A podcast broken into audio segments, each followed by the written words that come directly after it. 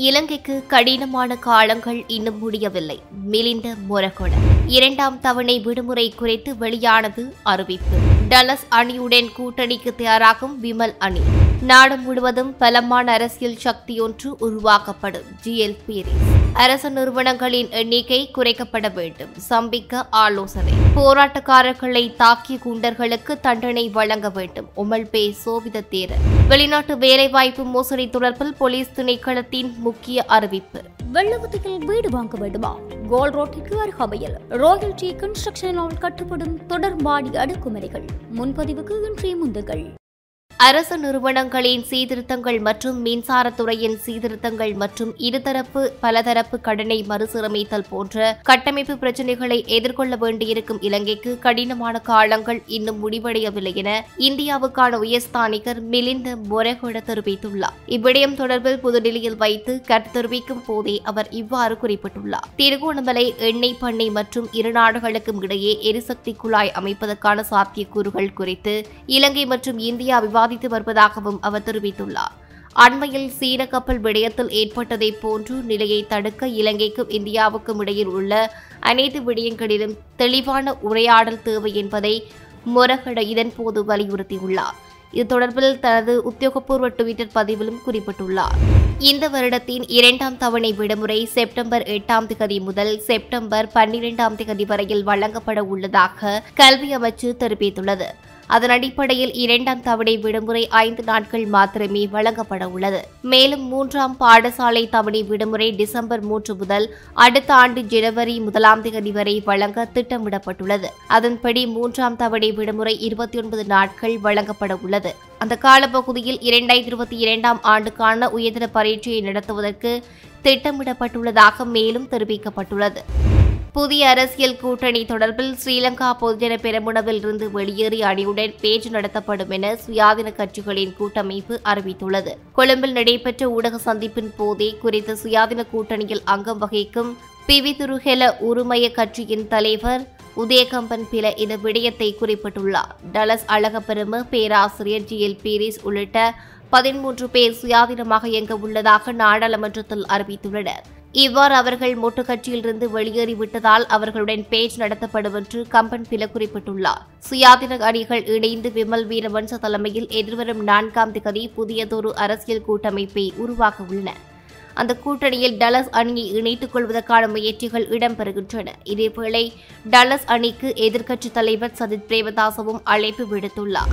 நாடு முழுவதும் பலமான அரசியல் சக்தி ஒன்று உருவாக்கப்படும் என ஸ்ரீலங்கா பொதுஜன பெருமுனவின் தலைவர் பேராசிரியர் ஜி. எல். பீரிஸ் குறிப்பிட்டுள்ளார். அவரும் டலஸ் அழகப்பெரும உட்பட அக்கட்சியை பிரதித்துவப்படுத்தும் பதிமூன்று பாராளுமன்ற உறுப்பினர்களும் இன்று பாராளுமன்றத்தில் எதிர்க்கட்சியில் அமர்ந்தனர். இதேவேளை நூற்றி ஒன்பது பாராளுமன்ற உறுப்பினர்கள் எதிர்க்கட்சியிலும் நூற்றி பதினைந்து பேர் ஆளும் கட்சியிலும் அமர்ந்துள்ளதாக பாராளுமன்ற நூலக பதிவுகள் தெரிவிக்கின்றன. எவ்வாறாயினும் பாராளுமன்றத்தில் உரையாற்றிய நாடாளுமன்ற உறுப்பினர் தயாசிரி ஜெயசேகர் எதிர்க்கட்சிக்கு தற்போது நூற்றி மூன்று எம்பிக்கள் உள்ளதாக தெரிவித்தார். இந்த குழுவில் பொதுஜன பெரமுனவின் நாற்பத்தி மூன்று உறுப்பினர்கள் உள்ளடங்குவதாகவும் அவர் குறிப்பிட்டுள்ளார். நாட்டில் ஒரு பணிக்கு ஒரே ஒரு நிறுவனமே போதுமானது என்று சமகி ஜன பலவேக கட்சியின் கொழும்பு மாவட்ட உறுப்பினர் சம்பிக்க ரணவக்க பாராளுமன்றத்தில் தெரிவித்தார். தென்னை கைத்தொழில் அபிவிருத்திக்காக மாத்திரம் நாட்டில் மூன்று நிறுவனங்கள் உள்ளதாகவும் அவர் குறிப்பிட்டுள்ளார். வரவு செலவு திட்ட ஒதுக்கீட்டு சட்டமூலத்தின் இரண்டாம் வாசிப்பு மீதான விவாதத்தின் போதே ரணவக்க மேற்கண்டவாறு குறிப்பிட்டுள்ளார். அனைத்தையும் தனியார் மயமாக்குவதன் மூலம் லாபம் ஈட்ட முடியும் என்று தான் நம்பவில்லை என்று தெரிவித்த பாராளுமன்ற உறுப்பினர் இந்த நாட்டில் அரசு நிறுவனங்களை நிர்வகிக்க வேண்டும் என்றும் குறிப்பிட்டுள்ளார். நாட்டில் சுமார் ஆயிரம் அரசு நிறுவனங்கள் உள்ளதாகவும் ஒரு பணிக்கு ஒரு நிறுவனமாக நிறுவனங்களின் எண்ணிக்கை குறைக்கப்பட வேண்டும் என்றும் தென்னை வளர்ச்சிக்கு மூன்று நிறுவனங்கள் உள்ளன. நாட்டில் இதுபோன்று பல நிறுவனங்கள் உள்ளன. முறையான மேலாண்மை தணிக்கை செய்தால் இந்த நிறுவனங்களை ஒன்றாக குறைக்க முடியும் என்றும் குறிப்பிட்டுள்ளார். இடைக்கால வரவு செலவு திட்டத்தின் மூலம் நான்கு மாதங்களுக்குள் அனைத்து பிரச்சினைகளுக்கும் தீர்வு காண முடியாது. என்றாலும் செலவினங்களை குறைப்பதற்கு வழிவகுக்கப்பட்டுள்ளது என சபை முதல்வரும் அமைச்சருமான சுசில் பிரேமஜெயந்த் தெரிவித்தார். பாராளுமன்றத்தில் இடம்பெற்ற இடைக்கால வரவு செலவு திட்டம் மீதான முதலாவது நாள் விவாதத்தில் கலந்து கொண்டு உரையாற்றும் போதே அவர் இவ்வாறு குறிப்பிட்டுள்ளார். அரசு வருமானத்தை அதிகரிப்பதற்காக வட்வரி அதிகரிப்பு தொடர்பாக மாத்திரமே குறிப்பிடப்பட்டுள்ளது என்று எதிர்க்கட்சியினர் தெரிவிக்கின்றனர். கடந்த காலங்களில் வரி குறைப்பு இடம்பெற்றதாலேயே அரசு வருமானம் குறைந்ததாக குற்றம் சாட்டியவர்கள் இப்போது இந்த வரி அதிகரிப்பை எதிர்க்கப் போகின்றார்களா? இடைக்கால வரவு செலவு திட்டத்தில் அரசு வருமானத்தை அதிகரிப்பதற்கான ஒரு விடயம் மட்டுமே குறிப்பிடப்பட்டுள்ளது. அதாவது வட்வரியை பன்னிரண்டில் இருந்து பதினைந்து வீதமாக அதிகரிப்பதே அந்த விடயம். கடந்த காலங்களில் வட்வரியை குறைத்தமையினாலேயே அறுநூறு மில்லியன் ரூபாய் வருமானம் குறைந்ததாக கூறியவர்கள் இப்போது வரி அதிகரிப்பு தொடர்பாக என்ன கூறப்போகின்றார்கள் நிவாரணங்கள் வழங்குவது தொடர்பில் அறிவிக்கப்பட்டுள்ளது. இந்த வரிகள் ஊடாகவே நிவாரணங்கள் வழங்கப்படும். அதேவேளை கடன் செலவு முகாமைத்துவம் தொடர்பிலும் இந்த வரவு செலவு திட்டத்தில் கூறப்பட்டுள்ளது. இந்த வரவு செலவு திட்டத்தில் நான்கு மாதங்களில் அனைத்து பிரச்சினைகளையும் தீர்க்க முடியாவிட்டாலும் செலவுகளை கட்டுப்படுத்த முடியுமாக இருக்கும் என்று எதிர்பார்க்கிறோம். முகாமைத்துவம் செய்து முன்னோக்கி பயணிக்க முடியும் என்றும் குறிப்பிட்டுள்ளார். வெளிநாட்டு முதலீடு இன்றி நாட்டை ஒருபோதும் முன்னேற்ற முடியாது. எனவே அவற்றை கண்டு அச்சப்பட வேண்டிய அவசியம் இல்லை. அதானி மற்றும் அமெரிக்காவின் நியூ போர்டரஸ் நிறுவனங்களின் முதலீடுகள் கிடைக்கப்பெறுவது இலங்கைக்கு அதிர்ஷ்டமாகும் என்று பாராளுமன்ற உறுப்பினர் எஸ். பி. திசநாயக்க தெரிவித்துள்ளார். பத்ரபுள்ளையில் உள்ள பொதுஜன பெரமுன் அலுவலகத்தில் நடைபெற்ற ஊடகவியலாளர் மாநாட்டில் இதனை தெரிவித்த அவர் மேலும் குறிப்பிடுகையில் சிங்கப்பூர் மலேசியா உள்ளிட்ட நாடுகள் வெளிநாட்டு முதலீடுகளின் ஊடாகவே முன்னேற்றம் அடைந்துள்ளன ஆனால் இலங்கையில் திருகோணமலை எண்ணெய் தாங்கிகள் மற்றும் அம்பாந்தோட்டை துறைமுகம் என்பனவற்றின் ஊடாக வரவிருக்கும் முதலீடுகளுக்கு எதிர்ப்புகள் வெளியிடப்படுகின்றன. ஸ்ரீலங்கா ஏர்லைன்ஸ் இலங்கை மின்சார சபை மற்றும் இலங்கை பெட்ரோலி கூட்டுத்தாபனம் என்பனவற்றை வெளிநாட்டு முதலீடுகளுடன் லாபமீட்டும் நிறுவனங்களாக மாற்ற வேண்டியது அவசியமாகும். அதானி நிறுவனம் உலகின் தனவந்த நிறுவனங்களில் ஒன்றாகும். அதேபோன்று அமெரிக்காவின் நியூ போட்ரஸ் எனர்ஜி நிறுவனத்தில் இலங்கையின் பங்குதாரர்களும் உள்ளனர். அவர்களது முதலீடுகள் கிடைக்கப்பெறுவது எமக்கு அதிர்ஷ்டமாகும். எனவே நாம் முதலீடுகளை கண்டு அச்சப்பட வேண்டியதில்லை. வெளிநாட்டு முதலீடுகள் இன்றி நாட்டை ஒருபோதும் முன்னேற்ற முடியாது. கோவிட் தொற்று தீவிரமடைந்திருந்த காலப்பகுதியில் கூட ஆசியாவுக்கு ஒன்று புள்ளி இரண்டு டிரில்லியன் முதலீடு கிடைக்கப்பெற்றது. சீனா வியட்நாம் சிங்கப்பூர் தாய்லாந்து மற்றும் மலேசியா உள்ளிட்ட நாடுகளுக்கு இந்த முதலீடுகள் கிடைக்கப்பெற்றன. ஆனால் இலங்கைக்கு சிறிதளவேனும் கிடைக்கப்பெறவில்லை. தற்போது சுற்றுலாத்துறை மீள புத்துயிர் பெற்று வருகின்றது. அத்தோடு சர்வதேச நாணய நிதியத்துடன் ஊழியர் மட்ட இணக்கப்பாட்டை எட்டுவதற்கான சாத்தியப்பாடுகள் காணப்படுகின்றன. எனவே இடைக்கால வரவு செலவு திட்டத்தில் வரவு மற்றும் செலவுகளுக்கு இடையிலான இடைவெளியை இலகுவாக தீர்த்து கொள்ள முடியும் என்றும் நம்புகிறோம் என்றும் குறிப்பிட்டுள்ளார். மக்கள் போராட்டத்தை பயங்கரவாதம் என்று கூறி போராட்டத்தில் ஈடுபட்டவர்களை கைது செய்வதை விடுத்து மே ஒன்பதாம் தேதி காலிமுகத்துடல் போராட்டக்காரர்களை தாக்கிய குண்டர்களுக்கு தண்டனை வழங்க வேண்டும் என்று கலாநிதி உமல்பை சோவித தெரிவித்துள்ளார். கடந்த மே ஒன்பதாம் தேதி காலிமுகத்துடலில் அமைதியான முறையில் அரசு எதிர்ப்பு ஆர்ப்பாட்டத்தில் ஈடுபட்டவர்கள் மீது தாக்குதல் மேற்கொள்ளப்பட்டமை தொடர்பில் உடனடியான சட்டத்தை நடைமுறைப்படுத்துமாறு கூறி மக்கள் பேரவையால் இலங்கை மனித ஆணைக்குழுவிற்கு கடிதம் ஒன்று கையளிக்கப்பட்டது. இதன்போது வருகை தந்திருந்த உமிழ்பே சோபித தேரர் இவ்வாறு கருத்து தெரிவித்திருந்தார். நாட்டில் உள்ள அனைத்து மக்களும் போராட்டங்களை செய்தனர். வாழ்வதற்கான உரிமையை வழங்குமாறு கோரி இந்த போராட்டம் முன்னெடுக்கப்பட்டது. மக்கள் போராட்டத்தை பயங்கரவாதம் என்று கூறி போராட்டத்தில் பங்கு பற்றிய அப்பாவி மக்கள் மீது கைது செய்து வருகின்றனர். போராட்டக்காரர்களை பயங்கரவாத தடை சட்டத்தை பயன்படுத்தி கைது செய்யும் நடவடிக்கைகளை முன்னெடுக்கப்படுகின்றது. இது பார்த்தூரமான குற்றமாகும். போராட்டத்தில் பங்கேற்றவர்கள் எவரும் பயங்கரவாதிகள் கிடையாது. மே ஒன்பதாம் தேதி காலிமுகத்துடல் போராட்டத்தில் ஈடுபட்டவர்கள் மீது தாக்குதல் நடத்திய குண்டர்கள் மீது ஏன் இன்னும் சட்ட நடவடிக்கைகள் எடுக்கப்படவில்லை? இதன்போது போராட்டக்காரர்களை தாக்கிய குண்டர்கள் கைது செய்யப்பட வேண்டும். மேலும் போராட்டத்தினை ஒடுக்குவதன் ஊடாக மனித உரிமைகள் மீறப்படுவதை உடனடியாக நிறுத்தப்பட வேண்டும். அது தொடர்பில் சர்வதேச விசாரணைகள் அவசியமாகும் என்றும் குறிப்பிட்டுள்ளார்.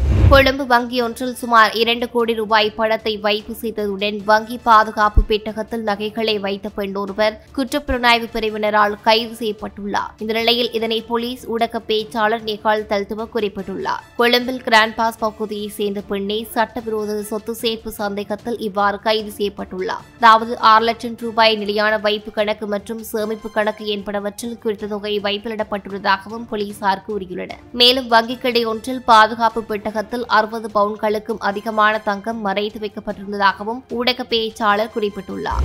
வவுனியாவில் கோதுமை மாவுக்கு தட்டுப்பாடு நிலவுவதாக எமது செய்தியாளர் தெரிவித்துள்ளார். இன்றைய கருப்பு சந்தையில் கோதுமை மா கிலோ நானூற்றி இருபது ரூபாவாக விற்பனை செய்யப்பட்டு வருகின்றதை அவதானிக்க முடிகின்றது. வவுனியாவில் வர்த்தக நிலையங்களில் கோதுமை மாவுக்கு பெரும் தட்டுப்பாடு நிலவி வருகின்றது. கோதுமை மாவுக்கான இறக்குமதிகள் வெகுவாக குறைந்து காணப்படுகின்றன. இறக்குமதியாளர்களிடம் இருந்து விநியோகஸ்தர்களுக்கு கோதுமை மா விநியோகம் இடைநிறுத்தப்பட்டுள்ளதால் வர்த்தக நிலையங்களில் கோதுமை மாவுக்கு தட்டுப்பாடு நிலவி வருகின்றது. இதனால் இன்றைய நிலையில் கருப்பு சந்தையில் ஒரு கிலோ கிராம் கோதுமை மா நானூற்றி இருபது ரூபாவுக்கு விற்பனை செய்யப்பட்டு வருகின்றவை குறிப்பிடத்தக்கது.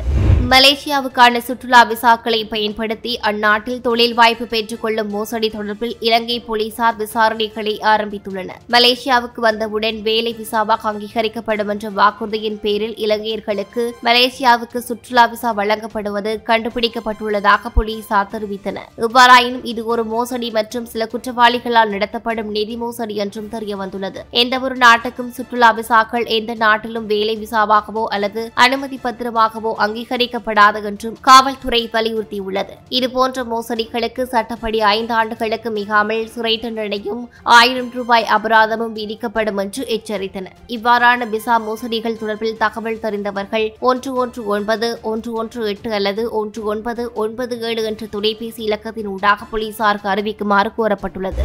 முன்னாள் ஜனாதிபதி மைத்ரிபால சிறிசேனவின் புதல்வர் தகாம் சிறிசேன அரசியலுக்கு வர உள்ளதாக தெரிவிக்கப்படுகின்றது. இதன்படி புலனறுவை மேற்கு தொகுதியின் ஸ்ரீலங்கா சுதந்திர கட்சியின் அமைப்பாளராக நியமனத்தை தகாம் சிறிசேன இன்று ஏற்றுக்கொண்டுள்ளார். இந்த பதவி தொடர்பான நியமன கடிதத்தை முன்னாள் ஜனாதிபதி மைத்ரிபால சிறிசேன கையினால் பெற்றுக்கொள்ளும் கைப்படத்தை தகாம் சிறிசேன வெளியிட்டுள்ளார். தன் மீது நம்பிக்கை வைத்துள்ள அனைவரதும் நம்பிக்கையை பாதுகாத்து நிறைவேற்றுவேன் என்று அவர் கூறியுள்ளார். சுதந்திர கட்சியினால் வழங்கப்பட்ட பொறுப்பு மற்றும் மக்களுக்கான சிறந்த சேவையை செய்ய தயார் என்றும் அவர் குறிப்பிட்டுள்ளார். இவர் இதற்கு முன்னர் புலனறுவை மாவட்ட ஸ்ரீலங்கா சுதந்திர கட்சியின் இளைஞர் பேரவையின் தலைவராக கடமையாற்றியுள்ளார். ரத்னபுரி மாவட்டத்தில் அதிக மழை வீழ்ச்சி பதிவாகியுள்ளதால் பல தாழ்நில பிரதேசங்கள் வெள்ளத்தில் மூழ்கும் அபாயம் உள்ளதாக நீர்ப்பாசன திணைக்களம் தெரிவித்துள்ளது. பெல்மடுள்ள நிவித்திகள ரத்னபுரி குருவெட்டு ஆகிய பிரதேச செயலகங்களுக்கு உட்பட்ட தாழ்நில பகுதிகளில் இன்று வெள்ள அபாயம் ஏற்படக்கூடும் என்றும் அறிவிக்கப்பட்டுள்ளது. அலரி மாளிகையில் அத்துமீறி நுழைந்து இரண்டு தொலைக்காட்சி பெட்டிகள் மற்றும் கேமரா பையை திருடிய சந்தேக நபர்கள் இருவரையும் எதிர்வரும் செப்டம்பர் பதினான்காம் தேதி வரை விளக்கமறியலில் வைக்குமாறு கோட்டை நீதிவான் திலினகமகே உத்தரவிட்டுள்ளார். சட்டவிரோதமான முறையில் அலரி மாளிகைக்குள் பிரவேசித்து ஊடகவியலாளர் சந்திப்பொன்றை நடத்திய சந்தேக நபரை ஐந்து லட்சம் ரூபாய் பிணையில் விடுவிக்குமாறு நீதிவான் உத்தரவிட்டுள்ளார். ஹர்ஷன செனவிருந்த என்ற நபர் பிணையில் விடுவிக்கப்பட்டதுடன் அன்பர்தீன் மற்றும் அபய் சிங்க ஆராய்ச்சிக்கு அனுர ஆகிய இருவரும் மேலும் விளக்கமறியலில் வைக்கப்பட்டுள்ளனர். சம்பவம் தொடர்பில் பிணையில் விடுவிக்கப்பட்ட இரங்க குணசேகர ரங்கட லக்மால் உள்ளிட்ட பதினேழு சந்தேக நபர்களும் நீதிமன்றத்தில் முன்னிலையாகினர். இது தொடர்பில் விசாரணைகள் நடத்தி எதிர்வரும் நாட்களில் நீதிமன்றத்தில் ஆஜர்படுத்துமாறு கொழும்பு குற்றத்தடுப்பு பிரிவினருக்கு நீதிவான் உத்தரவிட்டுள்ளார். கொழும்பு நுகர்வோர் விலை சுட்டெண்ணின் ஆண்டுக்காண்டு மாற்றத்தினால் அளவிடப்பட்ட ஆகஸ்ட் மாதத்துக்கான முதன்மை பணவீக்கம் அறுபத்தி நான்கு புள்ளி மூன்று சதவீதமாக உயர்ந்துள்ளதாக தொகை மதிப்பு மற்றும் புள்ளி விவரவியல் திணைக்களம் தெரிவித்துள்ளது. இந்த பணவீக்கம் ஜூலை மாதத்தில் அறுபது புள்ளி எட்டு சதவீதமாக காணப்பட்ட நிலையிலேயே ஆகஸ்ட் மாதத்தில் அறுபத்தி நான்கு புள்ளி மூன்றாக உயர்ந்துள்ளது. ஜூலை மாதம் தொண்ணூறு புள்ளி ஒன்பது ஆக இருந்த உணவக பணவீக்கம் ஆகஸ்ட் மாதத்தில் தொன்னூற்றி மூன்று புள்ளி ஏழு சதவீதமாகவும் ஜூலையில் நாற்பத்தி ஆறு புள்ளி ஐந்தாக இருந்த உணவு அல்லாத பணவீக்கம் ஐம்பது புள்ளி இரண்டாகவும் அதிகரித்துள்ளதாக திணைக்களம் குறிப்பிட்டுள்ளது. உணவுப் பொருட்களின் அதிகரிப்பு பூஜ்ஜியம் புள்ளி எண்பத்தி மூன்று சதவீதமாகவும் உணவல்லாத பொருட்கள் ஒன்று புள்ளி அறுபத்தி இரண்டு சதவீதமாகவும் அதிகரித்துள்ளமை குறிப்பிடத்தக்கது. நாட்டில் மேலும் மூன்று பேர் கோவிட் தொற்றுக்குள்ளாகி உயிரிழந்துள்ளதாக சுகாதார சேவைகள் பணிப்பாளர் நாயகம் உறுதிப்படுத்தியுள்ளார். உயிரிழந்தவர்களில் அறுபது வயதுக்கு மேற்பட்ட இரண்டு ஆண்களும் ஒரு பெண்ணும் அடங்குவதாக தெரிவிக்கப்படுகின்றது. இதேவேளை நாட்டில் மேலும் அறுபத்தி நான்கு பேருக்கு கோவிட் தொற்று உறுதிப்படுத்தப்பட்டுள்ளதாக சுகாதார சேவைகள் பணிப்பாளர் நாயகம் உறுதிப்படுத்தியுள்ளார்.